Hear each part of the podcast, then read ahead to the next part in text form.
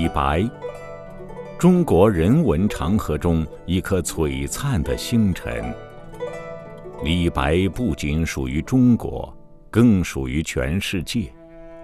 他卓尔不群的人格，独领风骚的诗篇，浪漫瑰丽的人生，永载史册，照耀古今。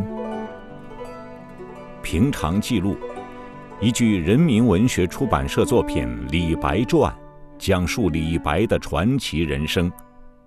原著安琪，播讲米亚牛。敬请收听。欢迎继续收听《李白传》。龙门，传说是大禹疏导洪水留下的遗迹。耸峙在洛阳西南的一座大山，好像被巨斧劈开成两半儿，两边的悬崖峭壁形成一道高大的门阙，沂水从中流过，北入黄河，因此龙门又名伊阙。龙门的冬天寒冷而又荒凉，游客都走光了。连最著名的奉先寺也空寂无人，只有寺僧。李白因为贪看摩崖石刻而滞留了下来。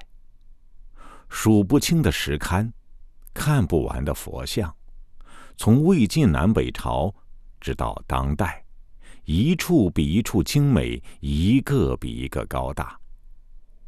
其中，大卢舍那佛更是高大无比，壮丽绝伦。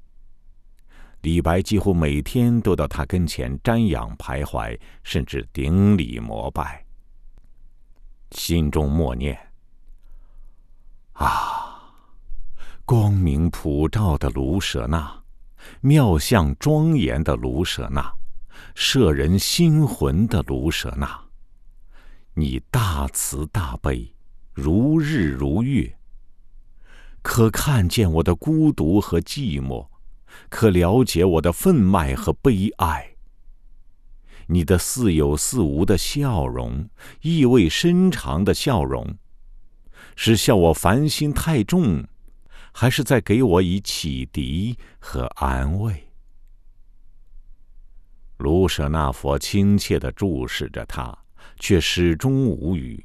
似乎有意让李白自己去参悟，李白却去醉乡中求解脱。中夜酒醒，再也不能入睡，他索性起来点燃灯，在空旷的课堂里踱步。偌大一个课堂，还是他感到气闷，他索性又推开窗子。窗外是冰天雪地，沂水变成了冰河，在暗夜中闪闪发光。两岸的峭壁披上了白色的铠甲，背衬着黑暗的天穹，清晰可辨。阵阵寒气扑进窗来，冻得他瑟瑟发抖，更感到衣履的单薄和境遇的凄凉。夏天。在梁园用狂野浇灭了的火焰，又在心头燃烧；秋天，在嵩山让松风吹走了的烦心，又回到体内。他想，像那殷代复说，本是一个尼公，殷高宗发现了他的才能，他一下就当了宰相；像那李斯，也本是一个猎人。秦始皇发现了他的才能，他也一下就当了宰相。自己这些年遍干诸侯，立地倾向，却一直未遇。当此天寒岁暮，还漂流在外，在这荒凉的佛寺中，对着冰雪独自惆怅。别人都有冬尽春来的日子，我却一直在苦寒之中。于是，他便把那感叹不遇的古乐府《梁甫吟》高声吟诵起来。忽然又转念一想，像那朝歌徒叟江上，到八十岁才遇到周文王，自己不过三十出头，来日方长，又何必自苦耐耳？何况当今毕竟是大唐盛世，皇帝毕竟是一代英主，怎会让人才长期埋没？只不过是我的时机未到罢了。时机一到，直上青云，自然有路。我还是稍安勿躁吧。于是。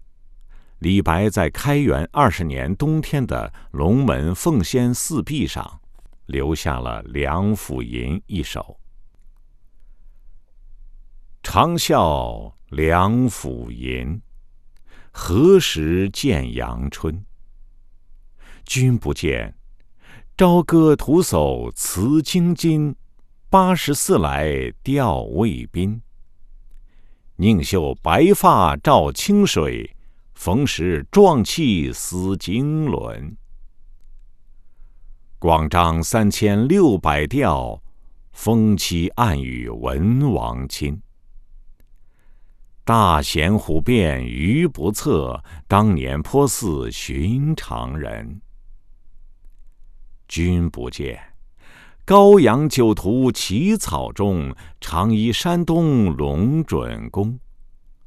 入门不拜聘雄辩，两女夺喜来驱风。东夏齐城七十二，指挥楚汉如旋蓬。狂客落魄尚如此，何况壮士当群雄？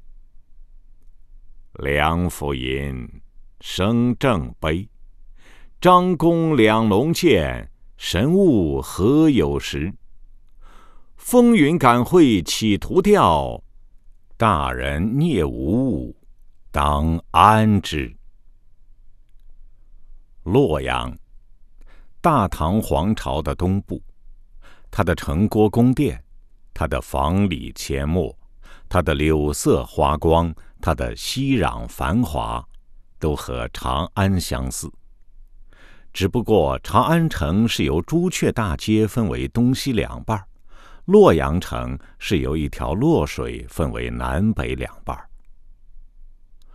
洛水上最大的一座桥名为天津桥，桥头有一酒楼，叫做洛阳酒家，老板绰号董糟秋，虽是商人，倒也不俗，好与名士交往，名士们常来此楼置酒高会。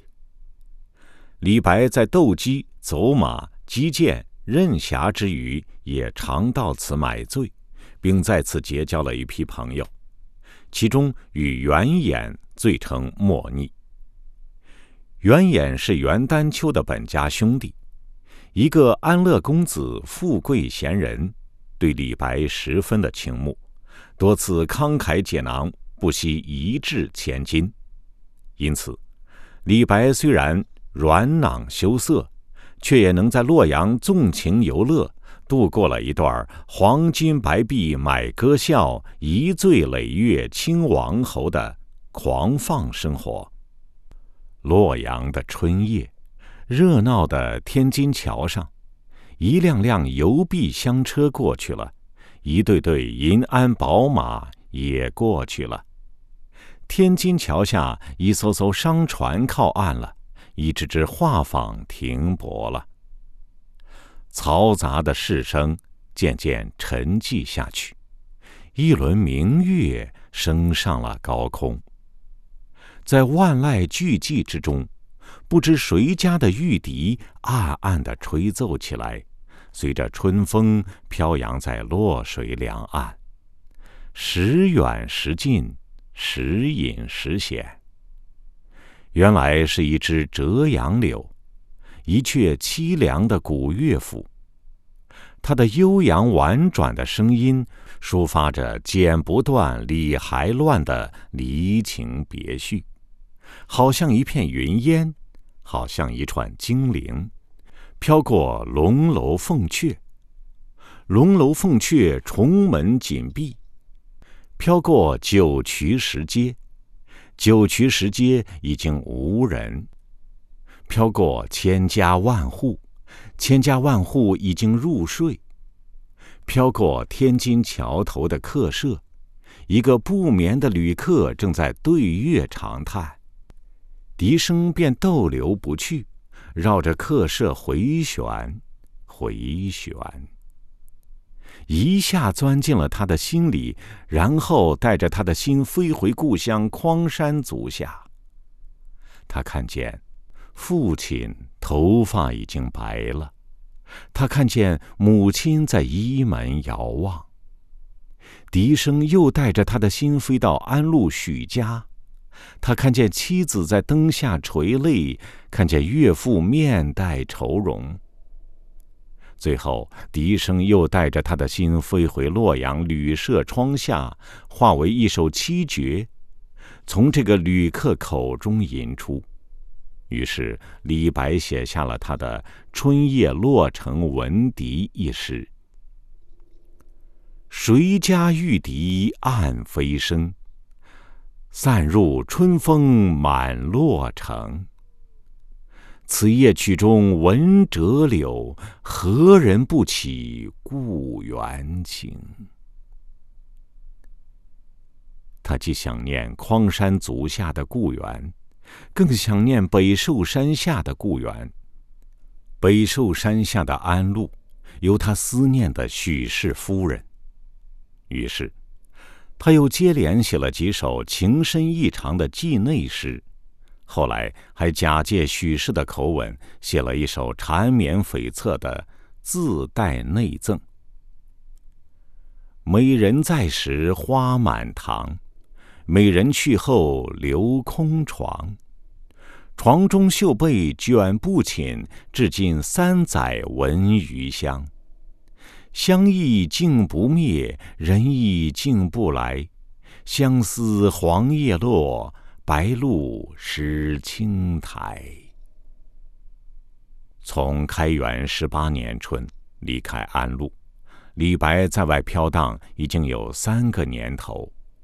虽然无颜回家，毕竟相思情切，因而有了归心。但是袁衍却又拉上他到随州去访道，偏偏随州刺史又好客，这样一来二去，直到开元二十年岁暮，李白才回到安陆家中。时光飞逝，而每一个生命都试图精彩。停下来，记录一段，在细微处看到不凡。平常记录，平常生活亦有光芒。在离家三年里，李白虽然写了不少寄内诗，但由于他平踪浪迹，家中无法给他去信，因此。来自于家中的消息很少，回来以后才知家中发生了不少变故。许员外已于上年去世，许氏也忧伤成病，幸得有丫鬟碧桃和书童丹莎里外照顾，否则不知成何光景。丹莎向李白讲了许大郎许多不仁不义之事，最后还说。这条毒蛇不止一次的咒骂你死在外边了，北寿山的地方他也霸占了，还打主意要卖我嘞。果然，不等丧服满期，许大郎就闹着要分家。他把那又好又近的富郭田全部霸占，又把那又远又差的几处山田分给了李白夫妇。李白夫妇不愿意为这些事吵闹打官司，好歹多少都不计较，只带着妻子的一些随身的物品和许员外的藏书，迁居县西的白兆山桃花岩。在十几个仆人当中，他们也只带走了碧桃和丹砂，并让他们俩成了亲，代管一切家事。白兆山在安陆县西三十里，虽然它和北寿山一样小而无名，但也是天地之美，造化之奇。两道山梁夹着一条山沟，溪头上还有一个山峰，像屏风似的挡着，桃花岩就在这三山环抱之中。山梁上杂树遮天，山沟里芳草遍地，岩壁上爬满了藤萝，好像春天的烟雾。桃花岩就在这重重翠微之中。虽然没有高堂华轩，但却有悠斋石室；虽然没有美酒佳肴，但却有园书黄粱。虽然日子过得寂寞，倒也清闲自在，再不受气。李白倦游归来，正需要这样一个地方，使身心得到一些休息。每日里，在绿萝缭绕的石室中读几卷书。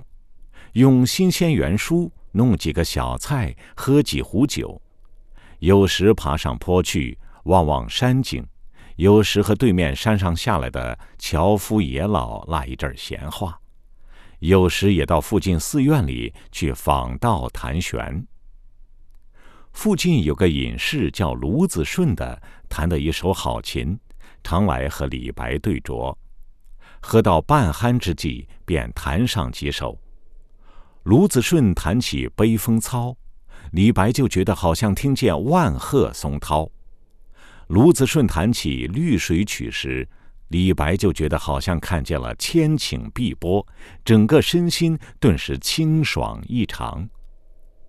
喝得醉了，就在院中大石头上一躺，把那天地当成琴枕。这时也顾不得讲理了。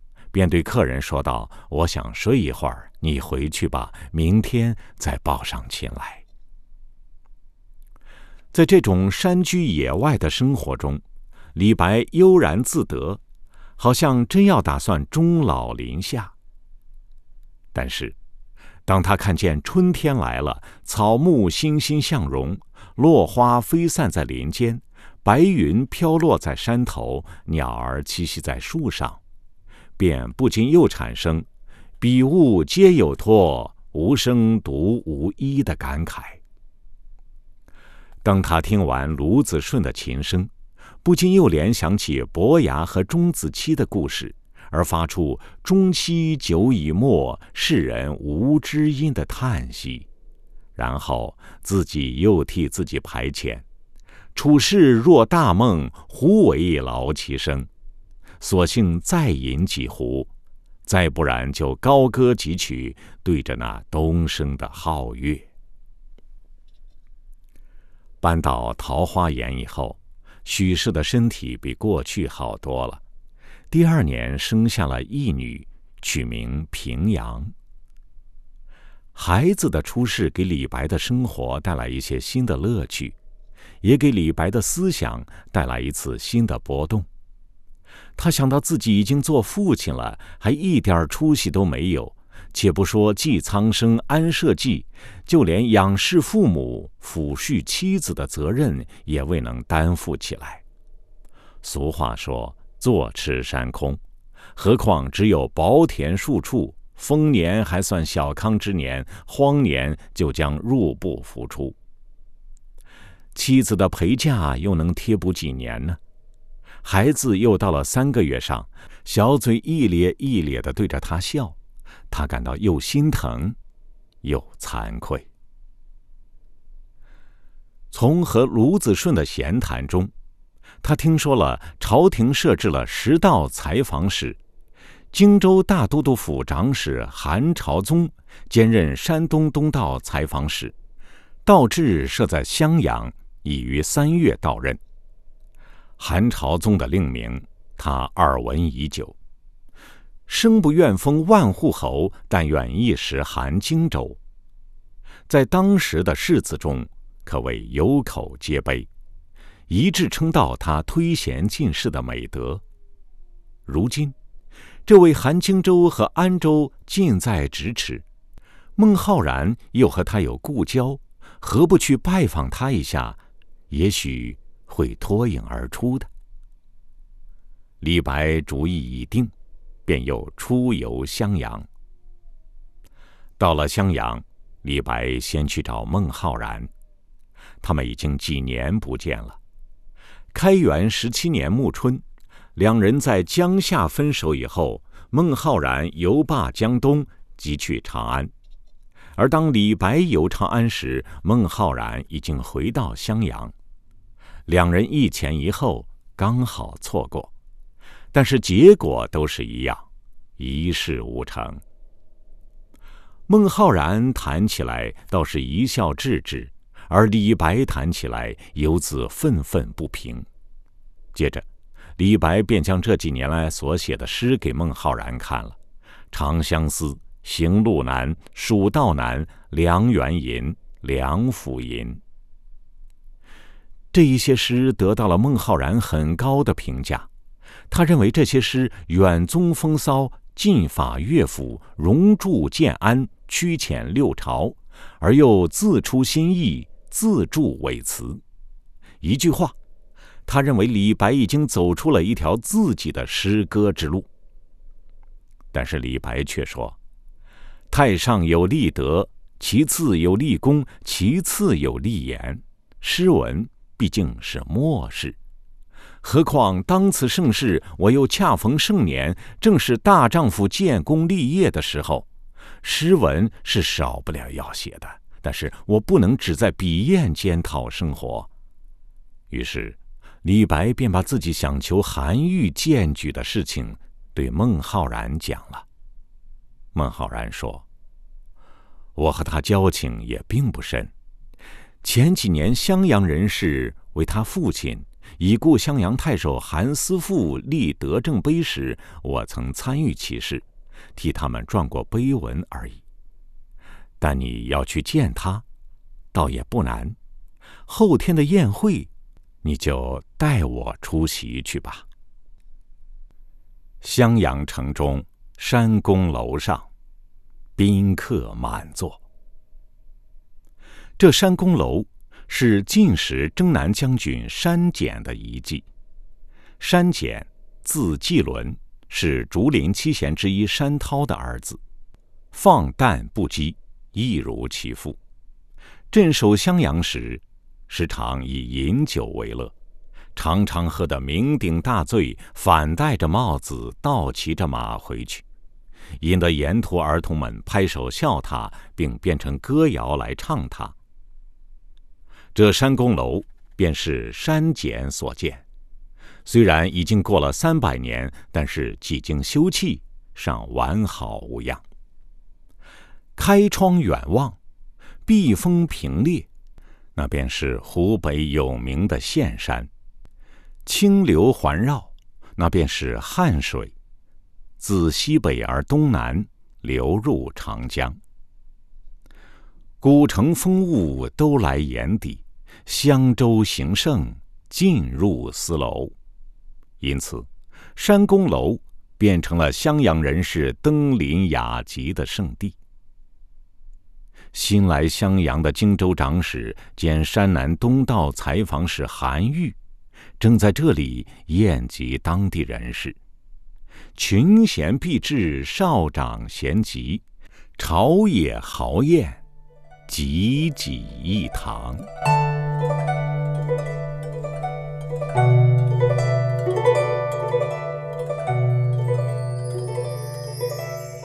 以上您听到的是。《李白传》，作者安琪，由人民文学出版社出版。我是米亚牛，感谢您的收听，欢迎下期继续收听。